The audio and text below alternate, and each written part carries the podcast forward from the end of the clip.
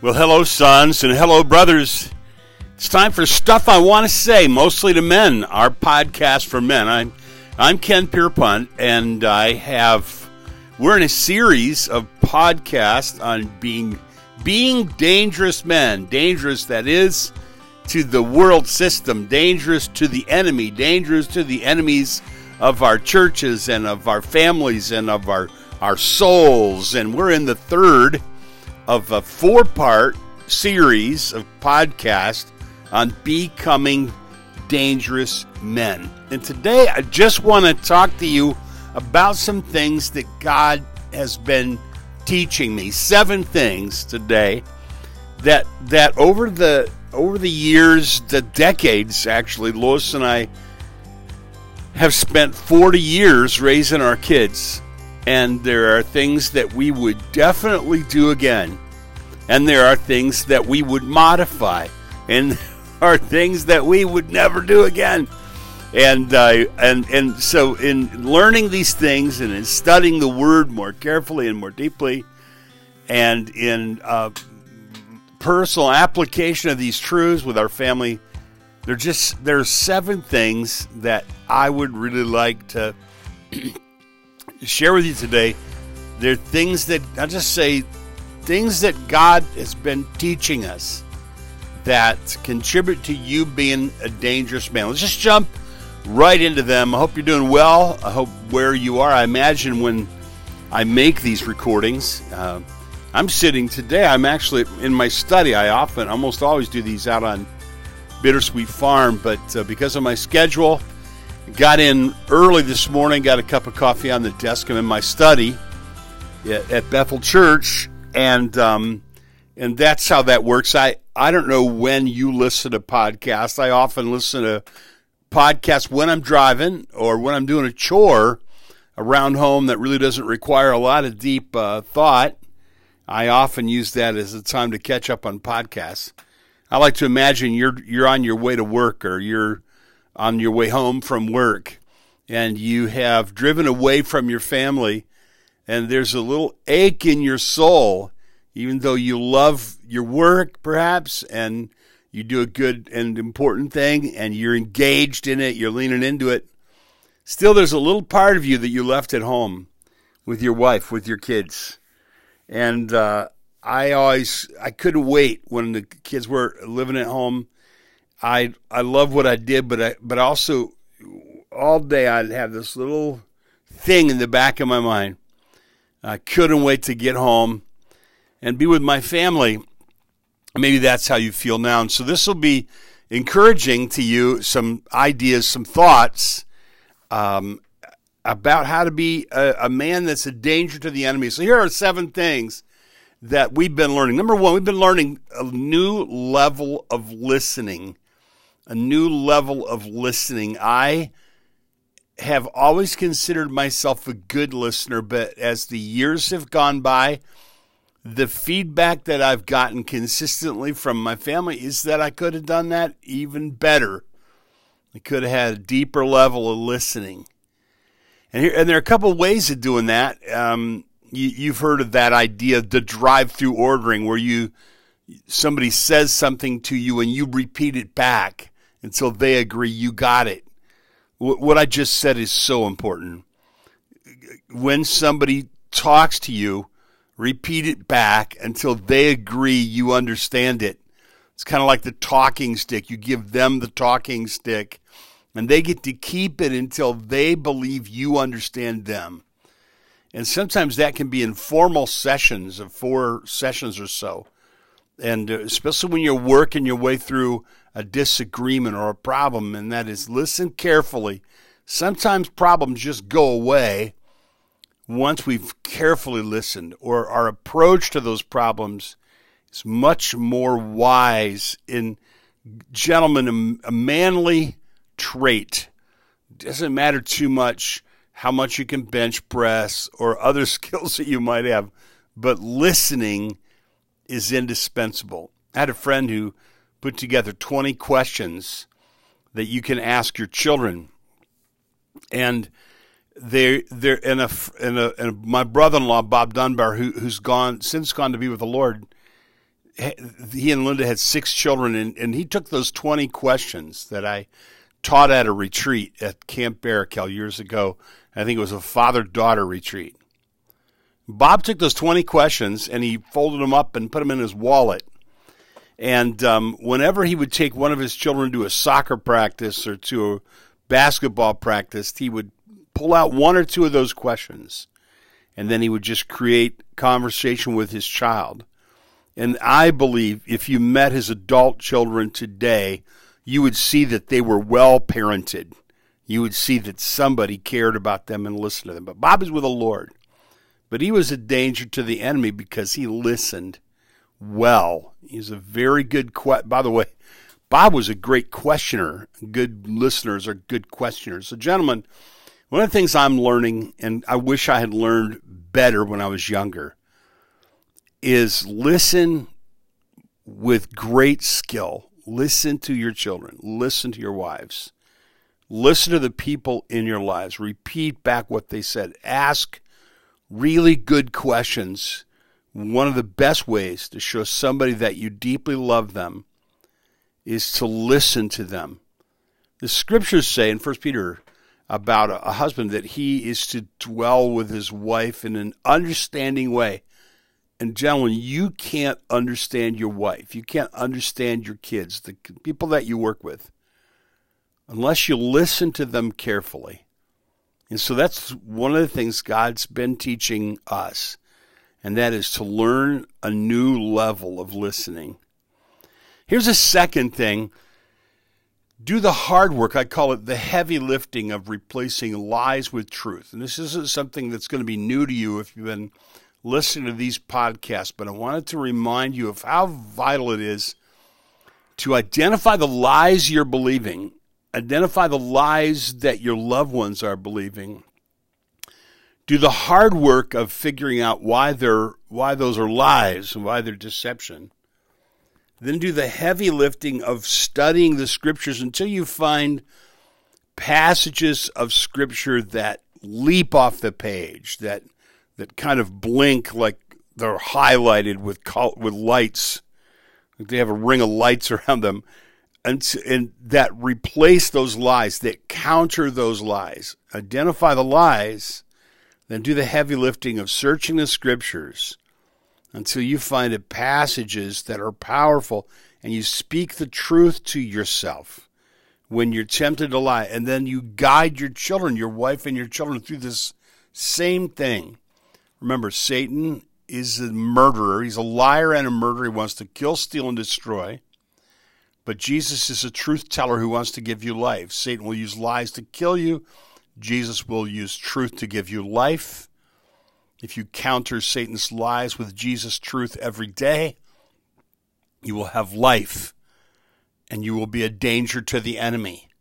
And you want to help your wife and your children and your grandchildren and the people that you influence to learn this is something the Lord has been teaching us, and that is to do the heavy lifting or the hard work of replacing lies with, with truth. Here's the third thing that we've been learning that's super helpful to a man who wants to be a danger to the enemy, and that is learn how to change. Go to go to go to school on how to change.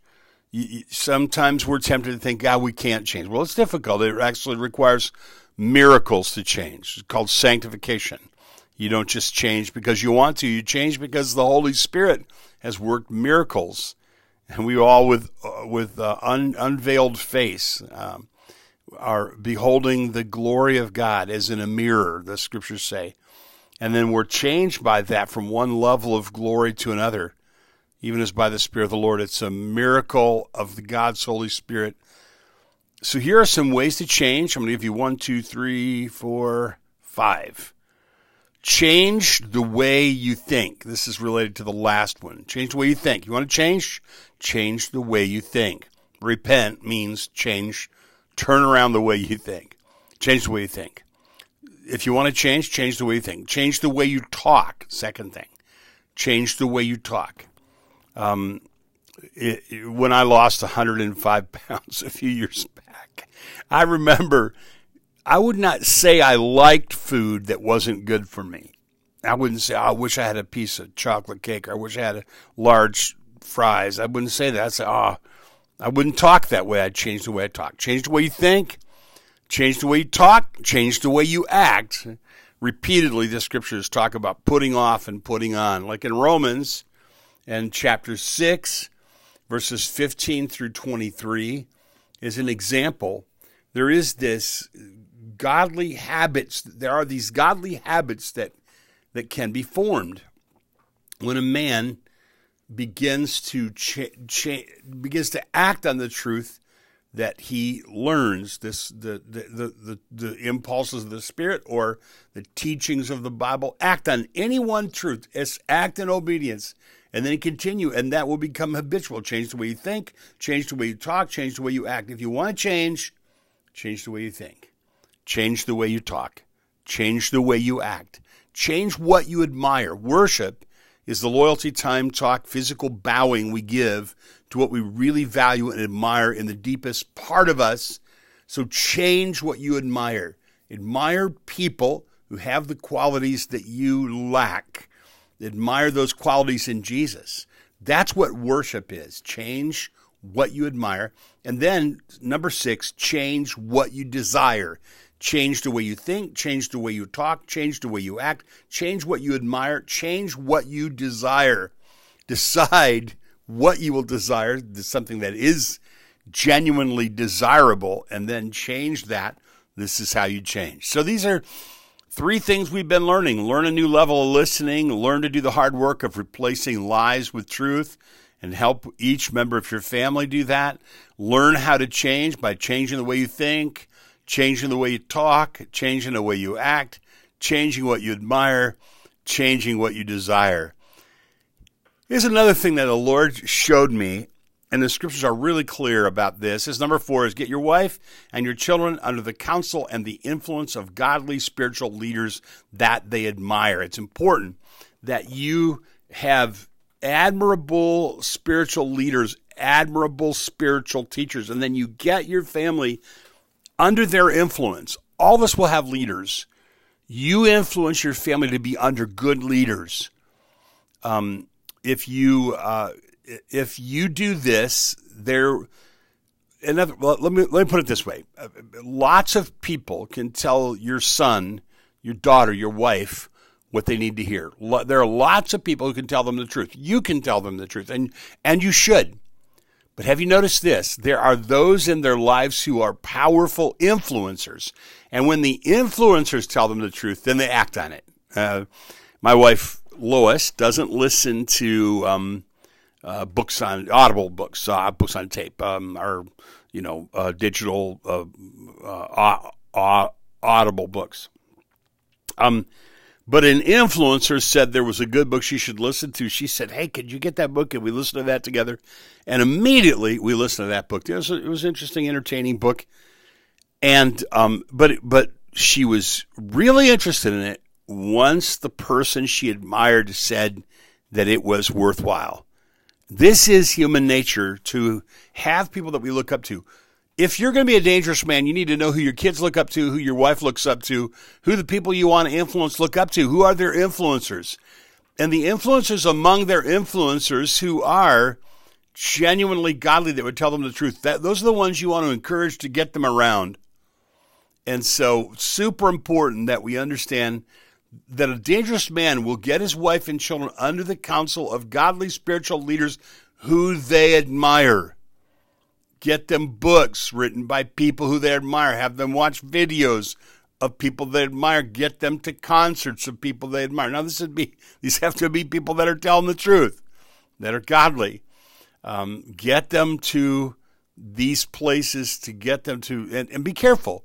You may encourage them in a relationship with somebody that they admire who's not admirable and you because they're interested you may have but, but if you do that and then they begin to pattern their life after that person, you you will have made a very serious mistake. So get your wife and children under the counsel of godly leaders they admire. Learn a new level of listening. Do the hard work of replacing lies with truth for each member of the family. Learn how to change by changing the way you think, the way you talk, the way you act, who you admire, what you desire. and think, talk, act, admire, desire, right? And then get your children and your wife under the counsel of spiritual leaders they admire. And this, the course should be a local church. That's why you don't criticize the pastor. If you need to go to him personally and give some correction or or uh, admonition or or question, but but but don't publicly to, in front of your wife, in front of your children, criticize their teachers and leaders. Otherwise, you cut the legs out from underneath of them.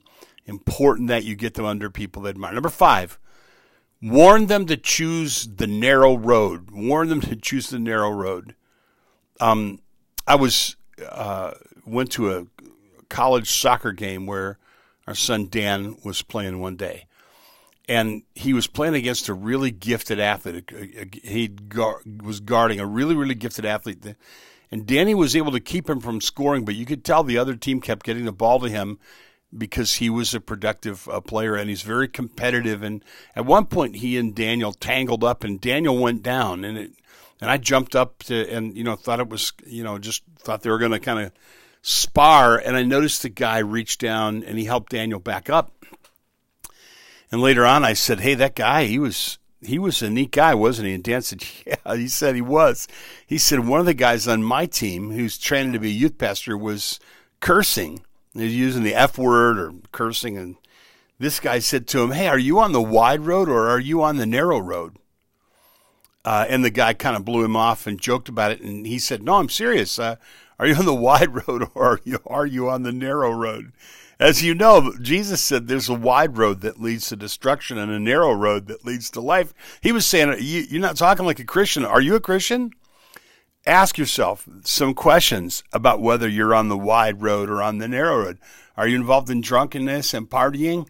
According to Ephesians 4:18, that's evidence that you're likely on the wide road to destruction if that's what you're doing. Are you developing a taste for sinful pleasures? Are you involved in immorality, immoral thoughts, immoral actions, immoral habits, any sexual expression that violates God's law or sexual expression outside of marriage or are, are porn or impure thoughts? First Thessalonians says God is the avenger of those who get involved in that. That's serious language. Proverbs, read chap, Proverbs chapters 5 through 7 about some serious warnings about that. Here's another question Are you living for comfort, pleasure, and things? First Timothy says that's a very dangerous place. People can pierce themselves through with many sorrows who do that. Ask yourself, you know, are you on the wide road or the narrow road? Do you have an independent spirit? Believers have a spirit of dependence on the Lord. Jesus is their Lord. He's their boss. They don't have an independent spirit. Do you have an independent spirit? Is God pleased with what amuses you? Are you amused with things that break God's heart? Does your tongue, what does your tongue tell us about your heart? The Bible says a good man out of the good treasure of his heart brings forth good things, but an evil man, man out of the e- evil treasure of his heart brings forth evil things. What comes out of your heart? What is the tongue is the dipstick of the heart, somebody said. So what does your tongue say about your heart? choose the narrow road? Do you seek forgiveness when you fail? When you when you offend, are you quick to seek forgiveness? Are you quick to ask forgiveness? Would your family say that you're angry? Scriptures warn us straightly in Ephesians 4 25 through 32 that you give a foothold to the devil and you grieve the spirit when you go to bed angry. When you live with the short fuse, gentlemen. These are some questions. Are you involved in drunkenness and partying? Are you developing a taste for sinful pleasure? Are you involved in any immorality? Are you living for comfort, pleasure, and things? Do you have an independent spirit? Is God pleased with what amuses you? Does your what does your tongue say about your heart? Is your heart a treasure of good things? Do you seek forgiveness when you fail? Would your family say you're angry? These are signs that you may be on the wide road to destruction. Number six, be a ringing example of everything you say. So, you know this, we tend to want our children to do what we say. We tend to want our wives to do what we say. But they're more likely to do what we do And so it's important that you say the right things, but it is vital that you do what you say, that you are a ringing example of what you say. And we talked about the principle of imitation earlier and all the scriptures that talk about that. But this is number six be a ringing example of what you say. And, gentlemen, I'll tell you that you're much more likely, you're powerfully, exponentially more likely to influence somebody by the way you behave than you are by the way you talk. What you do can completely negate everything you say. So, my suggestion is obviously that you say the right things, but that more importantly, you demonstrate, show them how. And so, over and over again, I think, don't just tell them, show them. It's show and tell. Tell them, but show them. And my goodness, is that important? One of the reasons that's true is because the way we operate best is when we have concrete visual examples of things that that stick they're sticky. They stick to our hearts and minds. As a communicator this is one of the things that i've learned is that things that are concrete are sticky. They're memorable. And so when you show someone something those lights just go on. And sometimes even when they want to do what you say, all you're saying is they're not getting it because it's abstract to them. But when you show them and you involve them in it, what you do, what you say they may do, but what you do, they're more likely to do. And what you do together, they're, they're likely to continue to do. And so be a ringing example of what you say. Learn a new level of listening, number one. Do the hard work, the heavy lifting of replacing lies with truth. Three, learn how to change by changing the way you think, the way you talk, the way you act, what you admire, and what you desire. Get your wife and children under the counsel of godly spiritual leaders that they admire, influencers. Five, warn them to choose the narrow road, and you choose the narrow road. Number six, be a ringing example of everything you say, a clear, fresh example of everything. Finally, Number seven, and this is so vital, it, it trumps everything else. Root your life, your soul, and your family in the righteousness of Christ. This is important, and um, nothing. There's nothing that's more important.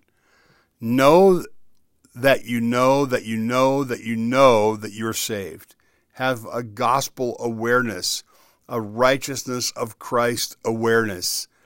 Um, I was speaking at a camp, and um, after dinner, there's an activity the young people do while I kind of prep myself and I pray, and then I get ready for chapel, and the quarters are attached to the chapel. So I'm just getting ready to go into the chapel, and they're starting to gather, and I'm getting dressed, and, and Lois called me and she has a little series of questions that she often asks. One of them is always, "So what did you have to eat?" Which is really odd. I've been going to this camp now 25 years in a row, and I love everything about the camp. I love the food. I love everything about it. I, however, when I went to dinner that night, it was the dinner was ham salad, which surprised me. I thought there must have been a hot entree that I that they served before I got there. All that there was was ham salad oh, I like ham salad all right, but I just thought it was an odd thing to serve for the evening meal to hundreds of campers. So she said, What'd you have for supper? And I go, Well, yeah, it was kind of lame. A ham salad. She goes, You're kidding. I go, No. I, I'm sort of surprised they're feeding this to the kids. Right about that time, somebody knocked on the door, and I went to the door and they said, Hey, Pastor Pierpont, you need to turn your microphone off. I was getting dressed. I had my microphone on, and everything I was saying was being broadcast out in the chapel, including my complaint about the ham salad. I said, Oh no, are the campers in there yet? They go, No, no, no, the campers aren't in there, just the cooks. I said, Oh no, oh no.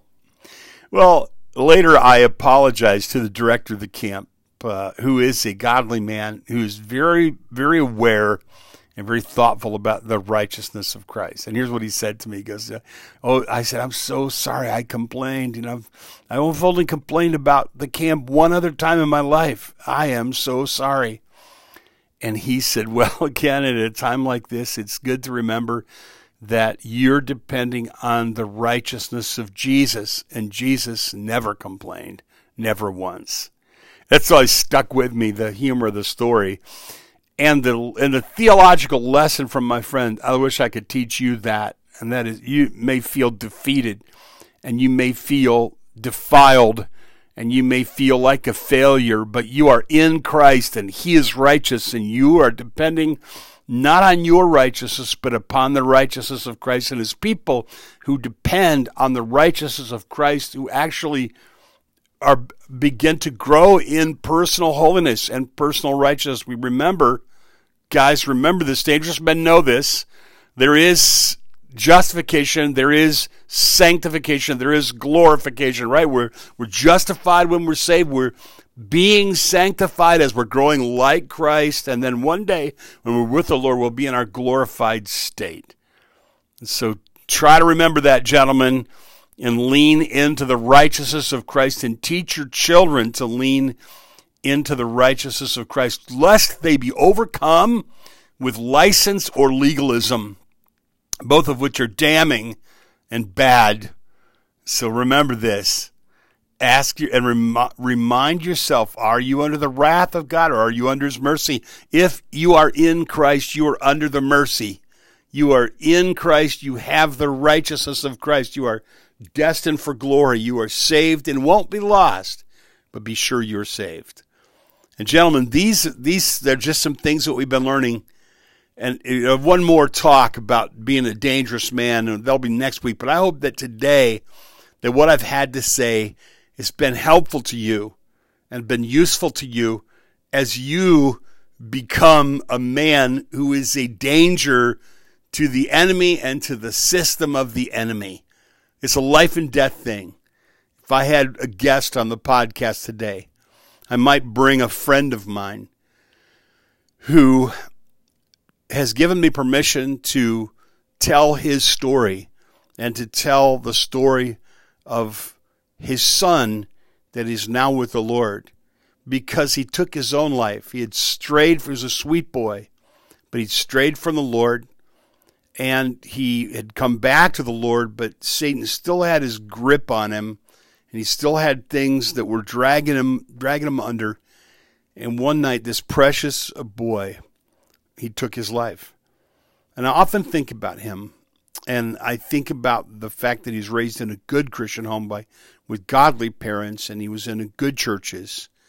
He had people that cared about him, but still, Satan couldn't have him in hell. I don't believe this young man knew the Lord, and Satan couldn't have him in hell. So he said, "You know, I'll destroy whatever I can of him," and and and he contributed to him taking his life. Uh, th- this is so serious. This is life and death. This is heaven and hell, and it's men who stand in the way between what Satan wants to do and what the world and the flesh and the devil want to do to our loved ones and what God has for them. I, and I just want to remind you as I kind of sign off what the proverb says. It's 418, Proverbs 418. The path of the just is like a shining light. It shines brighter and brighter until the full light of dawn.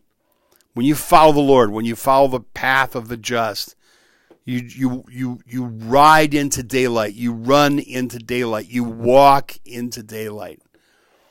I was in on Mackinac Island years ago. On our, it was our 25th wedding anniversary. I got up early. Lois went to sleep in, and I decided to ride around the island on my bike. And I went around the north end of the island, down the east side of the island, and went up over a little little hill on the trail there, and up into the sunrise. And this passage came to my mind, and it's always stuck in my mind. I always have that scene in my mind of the vast water and the fresh air and the beautiful island there, and the thought, the path of the just is like a shining light.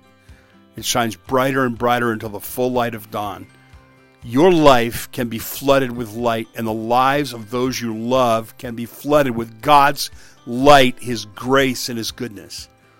But not unless a dangerous man is there to be a danger to the enemy. It's unlikely unless you are a danger to the enemy. So, gentlemen, go out there today and be very dangerous for God. God bless you.